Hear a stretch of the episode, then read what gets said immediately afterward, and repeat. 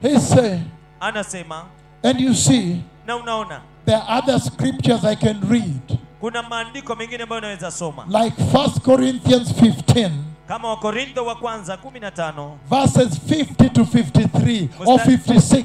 mstari wa 50 hadi 53 ama 56 You still see the gravity bado unaona huo uzito being laid ukiwekwa on this event. katika tukio hili So after that, kwa hivyo baada ya hiyo tell me, nambie can we give it a little uh, brief historical perspective?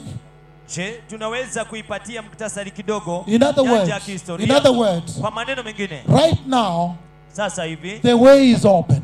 njia iko wazi But you know, lakini unajua sometimes for you to understand wakati mwingine kwako wewe kuelewa how important your job is to you jinsi ilivyo ya muhimu kazi yako kwako and stop talking back to your boss, r- arguing with each other in Na that uko- office. ukome kuzungumza vibaya kwa mkubwa wako katika hiyo ofisi Na kubishana na yeye. na kubishana na yeye Sometimes for you to understand the importance of your job to you.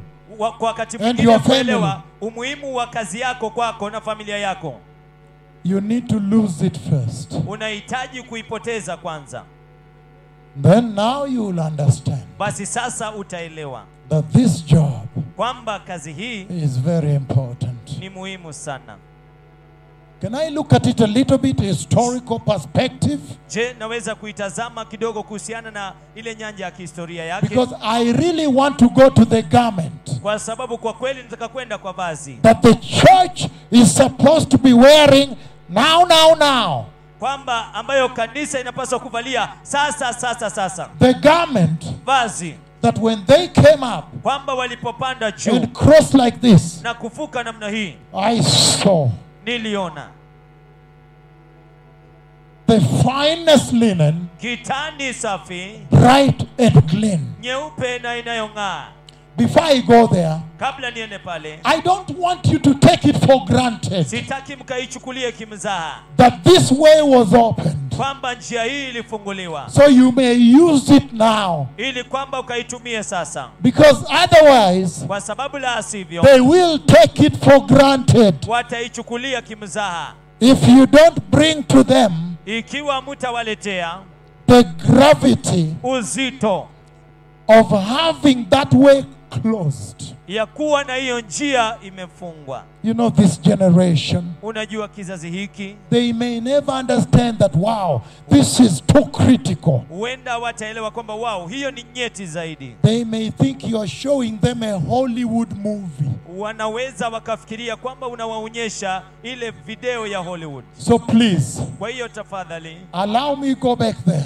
mniruhusu nirudi pale and show them na kuwaonyesha what happened nini kilitendeka when that way was closed. wakati njia hiyo ilifungwa Hey, hey, blessed people, watu wabarikiwa turn with me to Genesis 3 6 and 7. geuka pamoja nami mwanzo tatu sita na saba Genesis 3 6 and 7.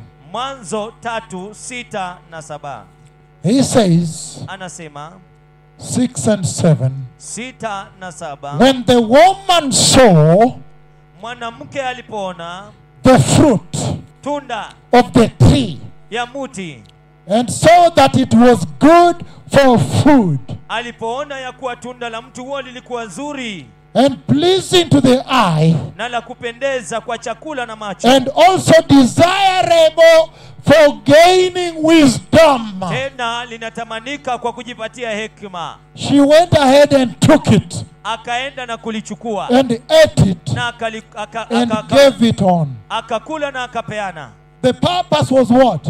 kusudi ilikuwa nini That good enough and desirable for gaining wisdom. lilikuwa nzuri la kutamanika la kupata hekima Now, sasa let us go to Proverbs chapter 1, verse 7. hebu tuende katika mithali mlango wa kwanza mstari wa saba Or let us go to Job 28, verse 28. ama tuende ayubu 28 28 And we will see na tutaona the path ile njia that the Lord set up ambayo Bwana aliiweka for you to gain wisdom. kwako wewe kupata hekima. Hey, Hey, I tell you. nakwambia He says, anasema uh, the book of Job, kitabu cha Ayubu Job 28, Ayubu 28 verse 28. mstari wa 28. Hallelujah. Haleluya! So, Kenya, Kwa hivyo Kenya, you can never be confused. hamwezi kamwe kuchanganyikiwa, Th- It's not possible. haiwezekani kamwe. When your own cripples are getting up, Wakati viwete we- 39 of them wakati at vi- one decree, viwe- they have not left Nairobi. viwete wenu wenyewe wanaamuka kwa tangazo moja, 39 miongoni mwao na hawajaondoka Nairobi. I mean, it's historic. Amin, hii ni ya kihistoria. 87 stadiums Viwanja 87 and 20. How many blind? na vipofu wangapi? 22. 22 blind eyes opened. And Macho how many deaf? na viziwi wangapi? 72. Sabini na Deaf ears wawili. pop open at one decree. How many lame? Walemavu wangapi? Some of them the legs were pulled and the column added. Baadhi yao miguu ilivutwa na sehemu ya mguu ikaongezwa. It, it was 40 what? 68. sitini na wanane. How many hydrocephalus head reduced? One. Vichwa vingapi vya hydrocephalus vilivyopunguzwa? Moja. You can never be confused. Hawezi kuchanganyikiwa, That's why I just walk away. ndio sababu natembea tu. I said the glory is too high Kasema utukufu ni wa juu and zaidi, the Messiah is coming. na Masihi anakuja, There is no time. hakuna wakati, No time. hakuna wakati, There is no time. hakuna muda. Hallelujah. Haleluya!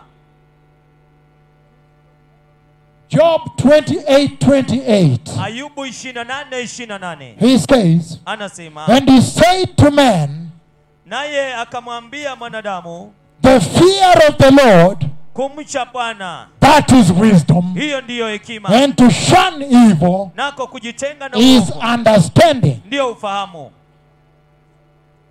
Are we together? Je, tuko pamoja? So now Kwa hivyo sasa you see Adam and Eve, unaona, Adamu na Hawa they want to gain wisdom wanataka kupata hekima without the fear of God. bila ya hofu ya Mungu. Then what happens? Kisha nini kinatendeka? Genesis 3:24 happens. Mwanzo tatu ishirini na nne inatendeka 24. ishirini na nne Genesis 3:24. Mwanzo tatu ishirini na nne He says, anasema after he drove the men out, baada ya kumfukuzia mbali Adamu He placed on the east side of the Garden of Eden cherubim of glory, Mungu akaweka makerubi mashariki ya bustani ya Edeni. and then he says, Kisha anasema and a flaming sword pamoja na upanga wa moto flashing back and forth. ukimulika huku na huko. Then he said, Kisha anasema to guard the way to the tree of life. kulinda njia ya kuendea mti wa uzima.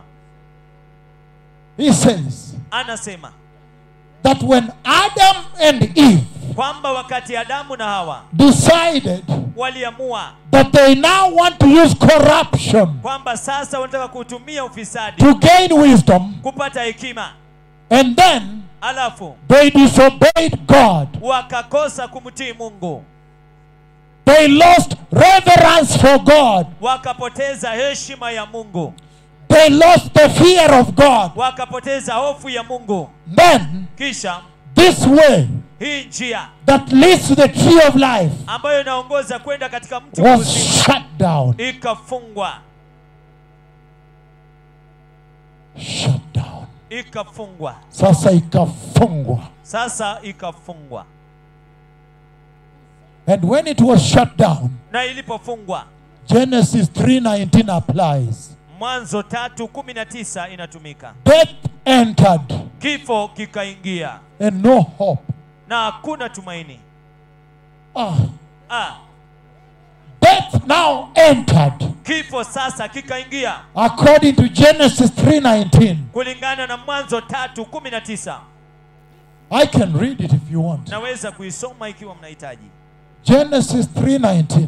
mwanzo tatu kumi na tisa He says, anasema "By the sweat of your brow kwa jasho la uso wako you will eat your food." utakula chakula chako That's why you see when people eat they sweat. anasema utakula ikiwa utatokwa na Ndio jasho naona watu wakila ugali wanatokwa na jasho, si ndio? Ndio- ndio maana unaona watu wakila ugali wanatokwa na jasho Na pia wakilima Na pia wakilima. wanatoshwa na jasho. wakilima wanatokwa na jasho They have to sweat lazima watokwe na jasho to earn food on the table. kuwa na chakula mezani Listen to what he says. sikiza anachosema Then he says, kisha anasema Until you return to the ground, hadi utakaporudi ardhini since it is you, it, since it is from it that you were taken. kwa kuwa ulitwaliwa kutoka humo He says, anasema For dust thou art, kwa kuwa wewe u mavumbi and unto dust thou shalt return. na mavumbini wewe utarudi Death now entered. kifo sasa kikaingia Death entered because of lack of the fear of God. kifo kikaingia kwa sababu ya kukosa hofu ya mungu Why, why am I bringing this to you? ni kwa nini naleta hii kwenu I'm bringing this to you ninaleta hii kwenu because kwa sababu this way that was opened by the lion of the tribe of Judah hii njia ambayo ilifunguliwa na simba wa kabila la yuda was actually closed. ilifungwa haswa And when it was closed, death has entered. na ilipofungwa kifo kikaingia You can never know the importance of your job, for example, hauwezi kujua umuhimu wa kazi yako kwa mfano until you lose it. hadi uipoteze Of your cell phone, ama simu yako until you lose it. hadi uipoteze Mankind lost this way. mwanadamu alipoteza njia hii The Lord closed the door and he put Cherubi with sword, bwana akafunga mlango na akaweka kerubi na upanga pointing at man, well, if you come akimkonyezea here, I'll wewe cut you. ikiwa utakuja hata kukata The judgment of God. hukumu ya mungu How was it open then? ilifunguliwaje basi Let us go to John 20, verse 17, right? hebu tuende yohana 20 mstari wa 17 Hallelujah. haleluya Anybody with me? mtu yeyote ambaye yuko pamoja nami Thank you. asante Thank you very much. John 20, yohana 20 17. mstari wa 17 Hallelujah. haleluya Because this is a word conference, kwa sababu hili ni kongamano la neno a word explosion. mlipuko wa neno So let me give the word Bai- kwa hivyo wacha nipeane neno in the word explosion. katika mlipuko wa neno Hallelujah. haleluya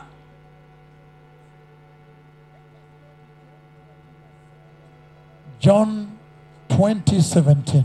yohana 20:17 He says, anasema Then Jesus said, ndipo yesu akawaambia Do not hold on to me.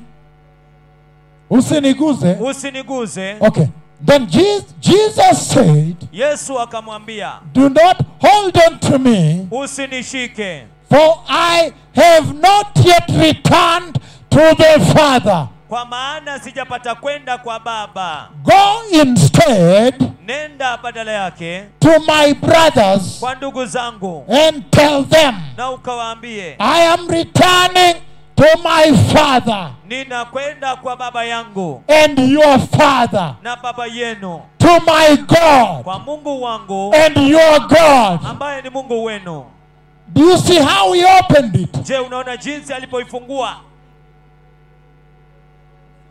After he died, a substitute death for you, baada ya kufa kifo cha mbadala kwa ajili yako on behalf of you. kwa niaba yako Then now, kisha sasa he said, Woman, anasema mwanamke don't touch me usiniguze because kwa sababu I have not yet entered, bado sijaingia I have not yet ascended bado sijapaa into the throne room katika kiti cha enzi of God the Father. cha mungu baba where the ark of the covenant of God and the mercy seat is. mahali ambapo sanduku la agano la mungu na kiti cha rehema kiko My blood, damu yangu I have to enter there itabidi niingie pale on my merit katika faida yangu mwenyewe and touch my blood na niguze damu yangu on the mercy seat kwenye kiti cha rehema for the atonement of the sins of all the Chinese, kwa ajili ya ondoleo la dhambi ya watu wote wa, chi, wa china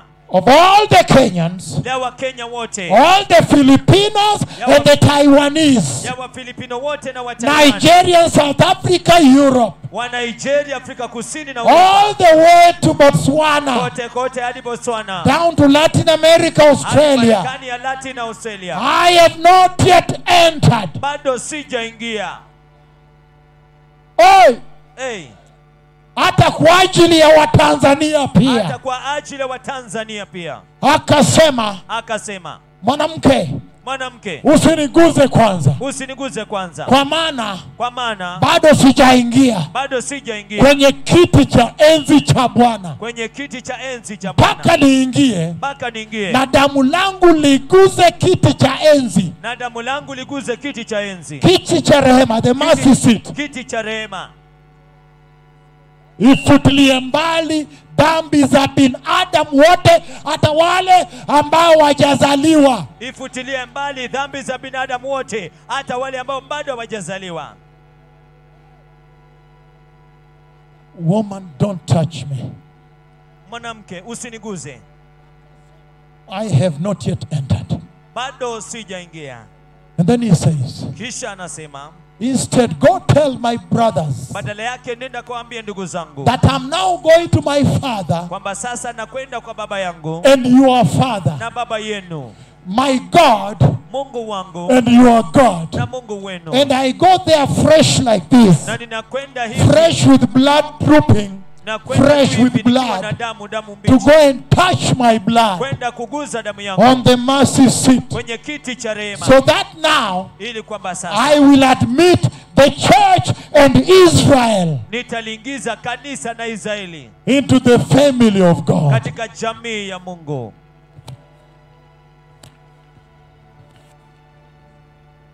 This is powerful. hii ni ya nguvu He's saying anasema when he opened that way, alipoifungua njia hiyo it was a significant event ilikuwa tukio la muhimu zaidi because kwa sababu the curtain ruptured. pasia ilichanika Do you know the importance of curtain rupturing? je unajua umuhimu wa pasia kuchanika The curtain, pasia the curtain. pasia The curtain was meant to separate. pasia ilipaswa kutenga to separate mankind kutenganisha mwanadamu from the most holy place kutoka mahali patakatifu pa patakatifu where the cloud came. mahali ambapo wingu lilikuja Separate. kutenga But now, lakini sasa in order that you may understand ili kwamba mpate kuelewa the importance of that separation, umuhimu wa kutenganishwa huko look at this now. angalia hii sasa When you get time to read Exodus 19, utakapopata nafasi ya kusoma kitabu cha kutoka 19 verse 12, mstari wa 12 verse 21, mstari wa 21 he will say, utasema Tell the Israelites waambie waisraeli not to come close to the mountain. wasikaribie mlima And Moses does that, and he sets a boundary for them. na musa anafanya hivyo na kuweka mpaka kwa ajili yao because kwa sababu the cloud is coming. wingu linakuja And then, kisha look at this tazama hii Moses goes up.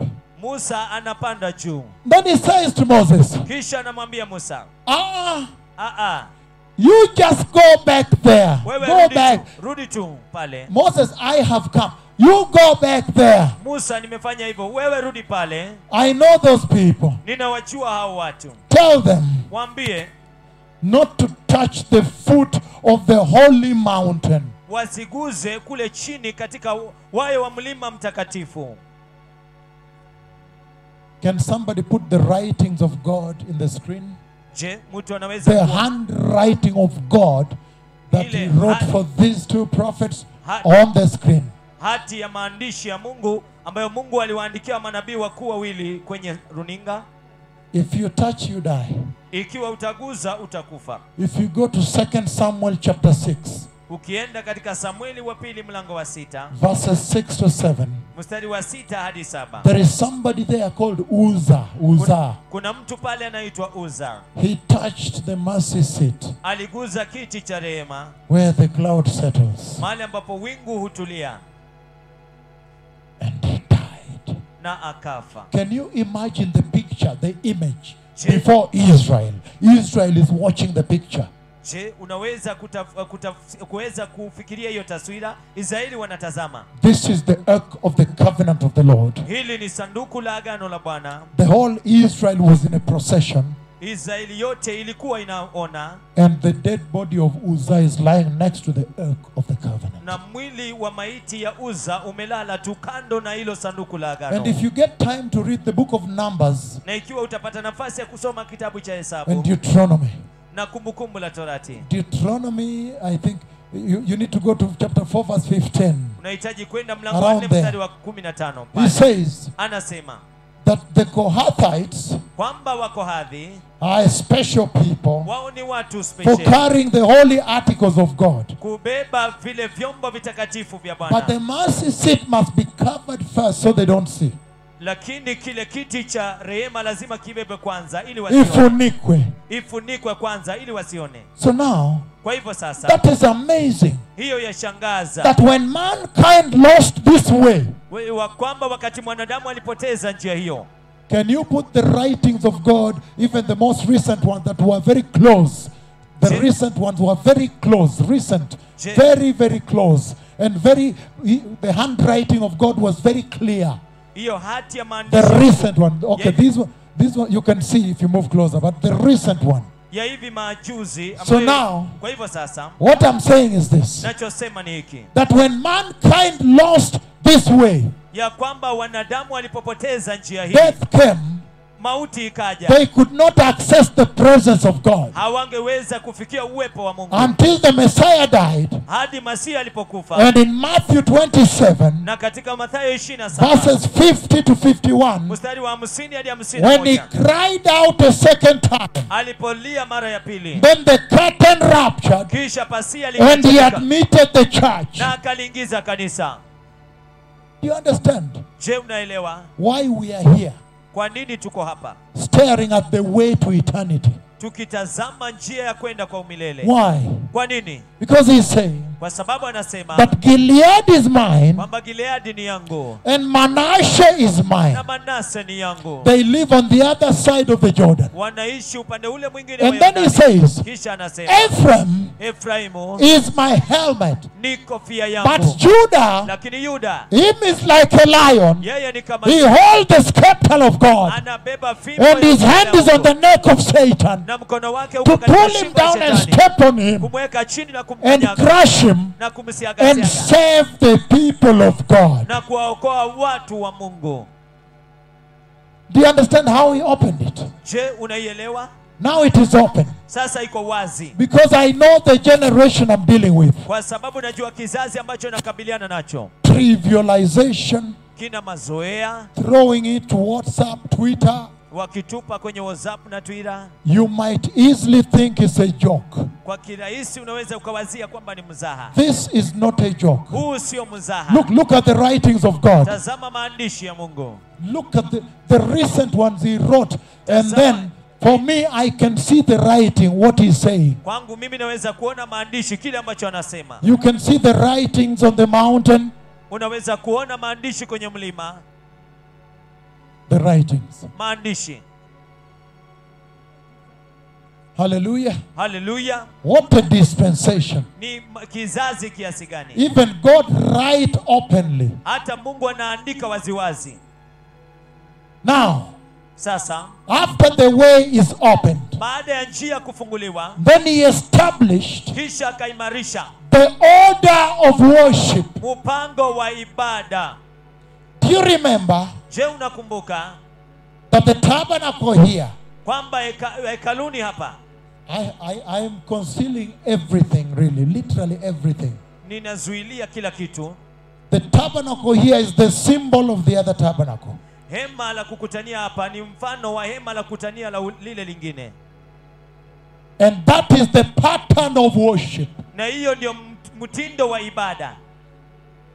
But when the Messiah raptures the curtain, Lakini wakati Mesia anacha, anapasua ile pasia, then the Messiah kisha Mesia also sets up the order of worship. pia anaweka mpangilio wa ibada. What does he say? Anasema yapi? Hebrews chapter 6, 4 to 6. Waibrania mlango wa sita mstari wa nne hadi sita He says, anasema It is impossible haiwezekani for those who have once been enlightened, kwa wale ambao ta, wa, wakati fulani walionja, who have tasted the heavenly gift, ambao walionja ile talanta ya mbinguni, it is impossible. haiwezekani Haiwezekani hata. haiwezekani hata It is impossible haiwezekani hata for those who have once been enlightened, kwa wale ambao kwa wakati fulani for walipatiwa those who have tasted the heavenly gift, kwa wale ambao walionja ta, ile talanta ya mbinguni, those who have shared in the Holy Spirit of God, wale ambao wameshiriki katika Roho Mtakatifu wa Mungu, those who have tasted the goodness of the Word of God wale ambao wameonja wema wa neno la Mungu and the powers of the coming age, na nguvu ya kizazi kijacho, like creepers walking here and Nutu and Nyawera walking here, kama viwete kutembea hapa, nyawera na nduku wakitembea the hapa, powers of the coming age, nguvu ya kizazi kijacho. he says, Anasema it is impossible anasema haiwezekani if they fall away ikiwa wataanguka to be brought back to repentance. kurudishwa katika toba, Because to their loss, kwa sababu kwa hasara they yao are crucifying the Son of God all over again wanamsulubisha mwana wa Mungu mara ya pili tena and subjecting Jesus na kumudhali- kumweka Yesu to public shame, kumdhalilisha hadharani, public humiliation. kumdhalilisha hadharani. Wow. Wao He's saying, anasema to their loss, kwa hasara yao they wenyewe are returning Jesus to the cross. wanamrudisha Yesu msalabani. Aye. Ai, Is it you? je, ni wewe?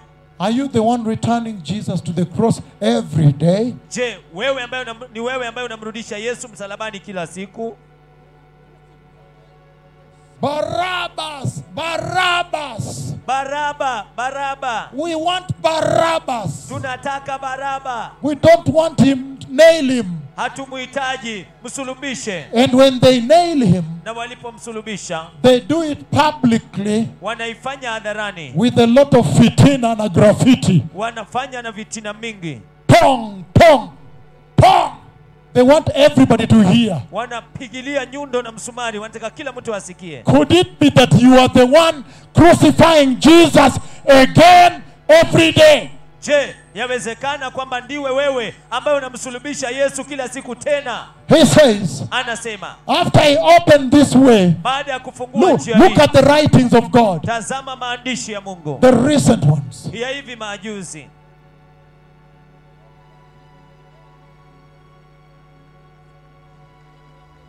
I bless you with the kingdom of God, my son. ninakubariki na ufalme wa mungu mwanangu Look, this generation. tazama kizazi hiki So he's saying kwa hivyo anasema that it is impossible kwamba haiwezekani if you have repented and received Jesus ikiwa umetubu na kumpokea yesu and then now go back to sin.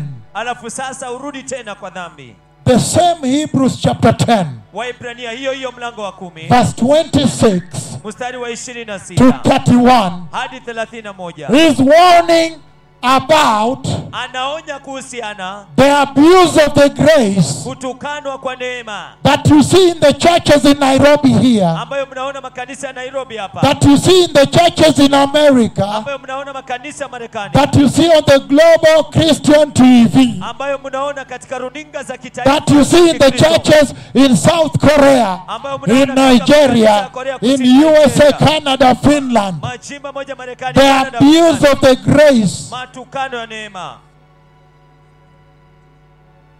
Don't worry, usijali the grace is too much. neema ni nyingi sana You can just sin and what? unaweza tu kufanya dhambi na ufanye The nini nudity of women in the church. uchi wa wanawake kanisani And nobody is rebuking them. na hakuna mtu anawakemea the immorality of the men in the church. usherati wa wanaume And kanisani nobody is telling them, please, na hakuna mtu anawaambia tafadhali the wages of sin is death. ujira wa dhambi ni mauti He is warning about the abuse of the grace anaonya kuhusiana na matukano ya neema at a beautiful altar katika madhabahu ya in kupendeza the center of the city. katikati mwa mji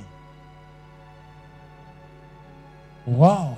wao He's saying the Anasema, same warning is in Hebrews chapter 10, onyo hilo hilo liko katika waibrania mlango wa kumi verse 26 to 31. mstari wa 26 hadi 31 Then he says, kisha anasema Hebrews 10, waibrania 10 26 to 31. 26 hadi 31 If we deliberately keep on sinning, ikiwa tutaendelea kimakusudi kufanya dhambi Oh, thank you, Kimaksudi. The word is Kimaksudi. If we deliberately, ikiwa tutaendelea kimakusudi if we deliberately keep on sinning ikiwa tutaendelea kimakusudi kutenda after dhambi we have received the knowledge of the truth, baada ya kupokea ufahamu wa ile kweli no sacrifice for sin is left. hakubaki Hey! tena dhambi kwa ajili ya dhambi hey! Sacrifice is finished. dhabihu imekwisha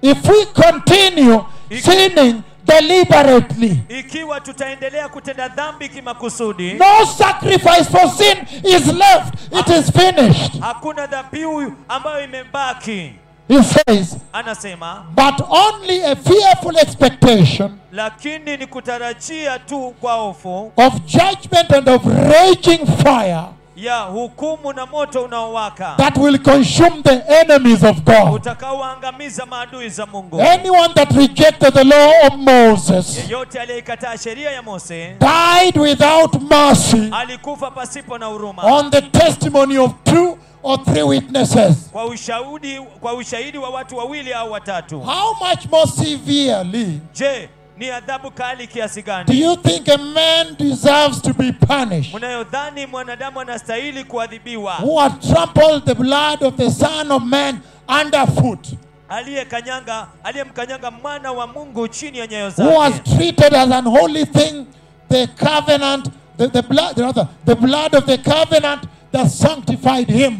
yeye aliyeifanya damu ya agano iliyomtakasa kuwa And kitu he says- najisi. na anasema and who has insulted the Spirit of grace. na kumtendea maovu roho wa neema For we know him who said, It is mine to revenge, to avenge. kwa kuwa tunamjua yeye aliyesema kulipiza kisasi ni juu yangu I will repay. mimi nitalipiza And again, tena the Lord will judge his people. bwana atawahukumu watu wake It is a horrendous thing.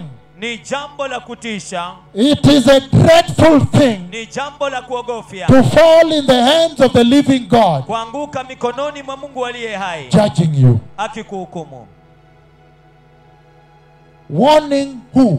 akiwaonya nani The church. kanisa He's talking about people anazungumzia kuhusu watu that have received the Christ. ambao wamempokea kristo They have also received the Holy Spirit. pia wamepokea roho mtakatifu Ay, ay, ay. ayaya Ay, ay, ay. ayayai He's warning the church, analionya kanisa nobody else, not the world. sio mtu mwingine yoyote sio ulimwengu The church of Christ kanisa la kristo that has even received the anointing of the Holy Spirit. ambalo hata limepokea upako wa roho mtakatifu If you go to 2 Peter ukienda katika petro wa pili chapter 2, 19 to 22, mlango wa pili 19 hadi 22 the same warning on the abuse of the grace. onyo hilo hilo dhidi ya matukano ya neema So now, kwa hivyo sasa when the Messiah had opened the way wakati ambapo mesia amefungua njia that leads to the tree of life, ielekeayo kwenye mti wa uzima to eternity, kwa umilele then he gave that kisha alipeana hiyo as the order of worship. kama mpangilio wa ibada After that, baada ya hiyo then he admitted the church. kisha akaliingiza kanisa Can I get to the garment now? je naweza kuingia kwa vazi sasa When he admitted the church, alipoliingiza kanisa Revelation chapter 19, ufunuo wa yohana 19 verses 6 to 9. mstari wa 6 hadi 9 Hallelujah. haleluya Wow. wao The garment. vazi Very powerful. ya nguvu sana sana I have always loved to talk to the church in Kenya kila wakati nimependa kuzungumza na kanisa la kenya because I think kwa sababu nafikiria there is a reason he has placed the two here. kuna sababu ambayo amewaweka hawa wawili hapa One creeper walks kiwete mmoja anatembea in Israel, israeli and it's a whole chapter na ni sura nzima of the Bible. ya bibilia One blind, kipofu mmoja the eyes are opened, macho and yamefunguka there's a national debate na ni mjadala wa kitaifa in Israel. katika israeli And then so many alafu kisha wengi wengi over here. upande huu So I think there is a reason. nafikiria kunayo sababu I am speaking to the church in Nairobi ninazungumza na kanisa la nairobi that she may stop sin kwamba likakomeshe dhambi and begin the journey to the glorious kingdom of Yahweh. na kuanza safari kwenda katika ufalme wa utukufu wa yahweh Hallelujah. haleluya Revelation chapter 19. ufunuo 19 The garment I saw them wearing, vazi ambalo niliwaona wakiwa wamelivaa ay, ai how powerful. ya nguvu kiasi gani Revelation 19. ufunuo 19 6 to 9. mstari wa 6 hadi 9 He says, anasema Then I heard kisha nikasikia what sounded like a great multitude, sauti kama sauti ya umati mkubwa wa watu like the roar of rushing waters, kama sauti ya maji mengi yaendayo kwa kasi like loud peals of thunder shouting, na kama gurumo kubwa ya radi ikisema Hallelujah! haleluya For our Lord God Almighty reigns. kwa maana bwana mungu wetu mwenyezi anamiliki Let us rejoice na tufurahi and be glad na tushangilie and give him glory. na kumpa utukufu For the day of the wedding of the Lamb has come, kwa maana harusi ya mwanakondoo imewadia and his bride, na bi harusi wake the church, kanisa you, wewe has made herself ready. amejiweka tayari And he says, na anasema finest linen kitani safi was given her to wear. akapaa akapewa ili avae Then he says, kisha anasema Finest linen Kitani safi stands for the righteousness of the church, inawakilisha matendo ya haki ya wataka- the righteousness of the saints, utakatifu wa wateule, the holiness of the believer, utakatifu wa muumini, the righteousness of the Christian. haki wa Mkristo. Then he says, Kisha anasema, Then the angel said to me, kisha malaika akaniambia, Write, andika, blessed are those wamebarikiwa wale who are invited walioalikwa into the wedding supper, katika karamu ya harusi, the wedding feast katika karamu ya harusi of the Lamb. ya mwana kondoo. Then he said, Kisha anasema These hii, are the true words of God. haya ni maneno ya kweli ya Mungu. Oh, Hey, hallelujah. haleluya!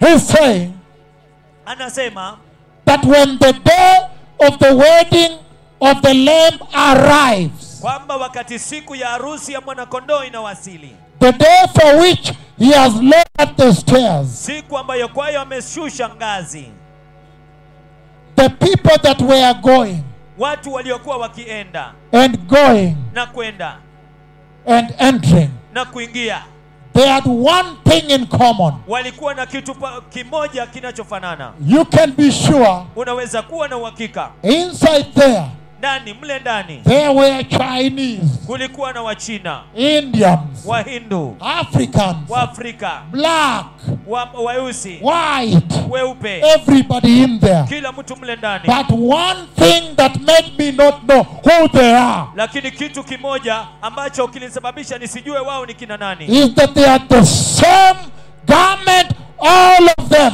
ni kwamba wote walikuwa na vazi sawia, wote Finest linen, kitani safi bright and clean, safi na nyeupe and they inayong'aa, are walking. na wanatembea. As long as you wear the garment, Ili mradi unavalia vazi, you are walking unatembea and entering there. na kuingia pale. Hey, Hey,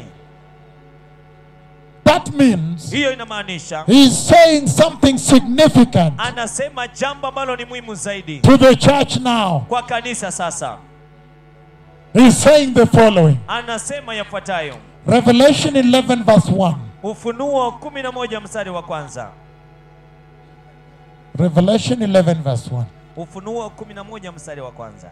Hallelujah. Haleluya! What a beautiful people Ni watu wa kupendeza kiasi gani, to give a beautiful gospel kupeana injili ya on a kupendeza beautiful afternoon. katika adhuhuri ya kupendeza. Hallelujah. Haleluya! That you may all enter the kingdom of glory. Kwamba nyote mwingie ufalme wa utukufu, That none of you kwamba hakuna miongoni mwenu may enter the opposite of what I gave you here. a- aingie kinyume ya kile ambacho nimewapatia hapa. I described to you just a little bit of a little bit of what heaven looks like. Niliwaelezea tu kidogo ya jinsi ambavyo mbinguni inavyofanana, The fountain of life, the tree of life, the streets of gold, muti wa uzima, njia za dhahabu, the mansions, majumba ya kasri, the kingdom of peace. ile ufalme wa amani, Worship and celebrating triumphant entry with palm leaves. ibada na kusherekea kuingia kwa ushindi na miti ya mitende,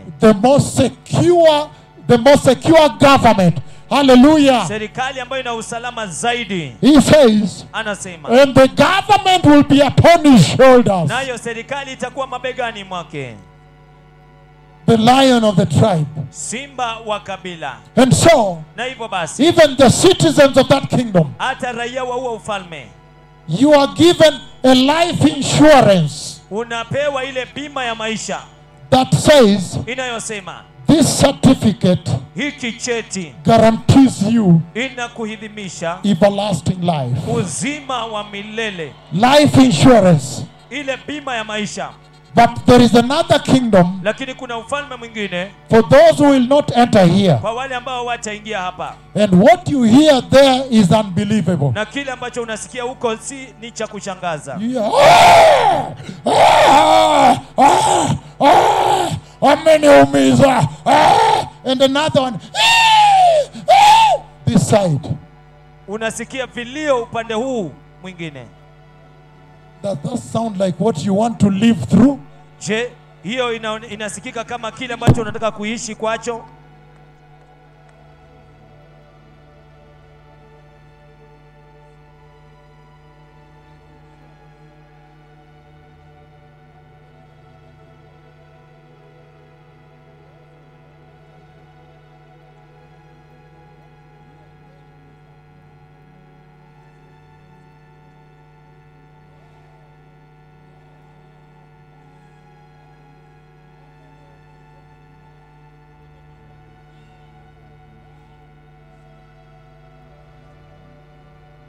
The dean of the School of Veterinary Medicine din wa shule ya veterinary medicine has just come to me amekuja tu kwangu and he has said, na amesema Man of God, nabii wa mungu I want to enter heaven. Please nat- help me. nataka niingie mbinguni tafadhali nisaidie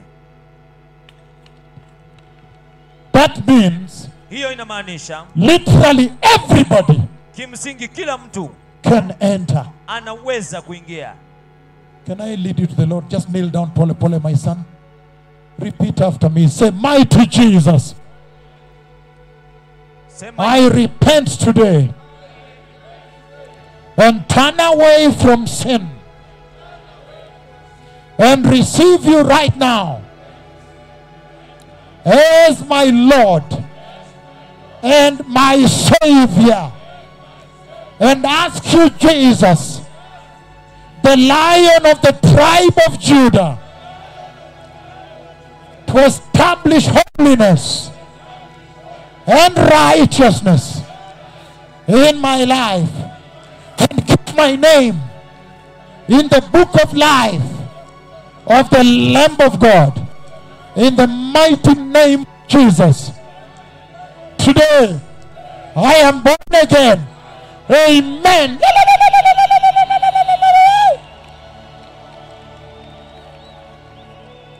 I tell you, nakwambia here and now, hapa na sasa hivi Nobody knows the day or the hour. hakuna mtu ajuaye siku wala saa He's saying anasema that the kingdom of heaven kwamba ufalme wa mbinguni is a glorious kingdom, ni ufalme wa utukufu the kingdom of security and peace. ni ufalme ulio na ulinzi na amani If you go to hell, ikiwa utaenda jehanamu there is a lot of terrorism there. kuna ugaidi mwingi mle ndani There are terrorists there, kuna magaidi pale and they are terrorizing people there. na wanawatishia watu But huko when you enter the kingdom of God, lakini unapoingia ufalme wa mungu it is the most secure kingdom ever, everywhere, forever. ndio ufalme ulio na ulinzi na usalama kote ambao umewahi kuwepo milele No more crying, hakuna kulia tena no more yelling, hakuna kulia tena No more mourning. hakuna kuomboleza tena No more weeping. hakuna kulia tena No more sin. hakuna dhambi tena No more death. hakuna kifo tena Only life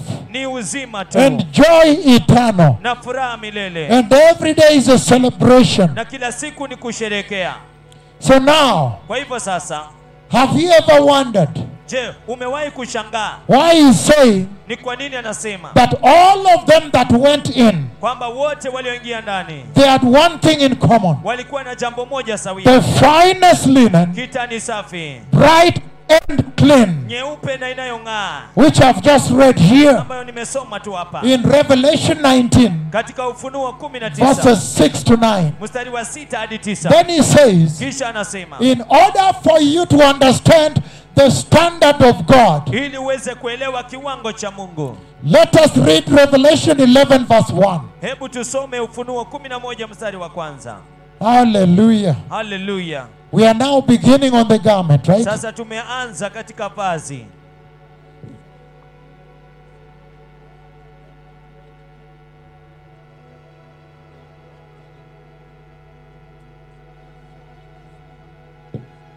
Hallelujah. haleluya Revelation 11, ufunuo 11 verse 1, he says, mstari wa kwanza anasema I was given a reed ndipo nikapewa mwanzi like a measuring rod kama fimbo ya kupimia and was told, nikaambiwa Go and measure the temple of God nenda ukapime hekalu la mungu and the altar na madhabahu and the worshippers there, nawe wahesabu wale waabuduwa humo but exclude the outer court lakini usiupime ua wa nje because he says kwa sababu anasema that the Gentiles will trample on it kwamba watu wa mataifa wataukanyaga for 42 months. kwa miezi arobaini na miwili But I have a lot of interest in verse 1. lakini niko na mambo mengi nataka kujua kuhusiana na mstari wa kwanza He's saying, anasema recently here hivi karibuni hapa at night, wakati wa usiku in a tremendous vision of God, katika maono ya ajabu ya bwana He gave it to me alinipatia the measuring rod. ifimbo ya kupimia You could say calamus. Calamus. unaweza It's kuse- like cane. Ni It's kama- in the family of sugar cane. Ni- Sugar cane. ni kama mua hivi Kama miwa. kama miwa So hivyo it is hollow, iko na shimo light, na ni but has nyepesi equidistant demarcations. lakini iko na ile vipi- vipimo wa kiwango moja hadi kingine And now I gave you more. na sasa nimewapatia zaidi I gave out here today nilipeana zaidi hapa leo when I said niliposema the tip is a sharpened pencil. ile sehemu ncha yake ni kama ile ile kalamu ya risasi I don't want to talk about my mission after the church, sitaki kuzungumzia kuhusu huduma yangu baada ya kanisa after the Gentile church has been taken. baada ya kanisa la watu wa mataifa limechukuliwa I don't want to discuss that here. It's not, it's not that important sitaki kuzungumzia hiyo hapa maanake si muhimu hivyo for you. kwenyu All you need to know kile unahitaji is the kujua instruction for entry ni maagizo ya kuingia that heaven has sent me with. ambayo mbingu imenituma nayo And so, na hivyo basi that rod, hiyo fimbo that measuring reed, hiyo fimbo ya kupimia is for measuring the temple. ni ya kupimia hekalu He was told, Go measure the temple of God. aliambiwa nenda ukapime hekalu la mungu And recently, na hivi karibuni he even showed me, hata alinionyesha though I cannot figure out who he is. ijapokuwa siwezi kuelezea ni nani I went live on radio with this. Nilikwen- nilikwenda moja kwa moja masafa redio pamoja na hii And he said, Look, he is the one who is going to build akasema tazama ndiye atakayekwenda kujenga the tribulation temple. lile hekalu la wakati wa dhiki So, this rod, kwa hivyo hii fimbo in this context, katika muktadha huu is for measuring the tribulation temple ni ya kupima lile hekalu la wakati wa dhiki when the church is gone. wakati kanisa limeondoka And you see, na unaona there is an apostasy there. kuna mwanguko kutoka imani So ya that kweli pale. road, kwa hivyo hiyo fimbo because of its exact, everybody focus on me now. kila mtu munilenge sasa Focus on me now munilenge sasa because of what I'm about to say. kwa sababu ya kile ambacho karibu nasema So hivi there is going to be apostasy there kunaenda kuwa na mwanguko kutoka imani ya kweli inside the tribulation temple ndani ya hekalu la wakati wa dhiki in Jerusalem. katika yerusalemu And then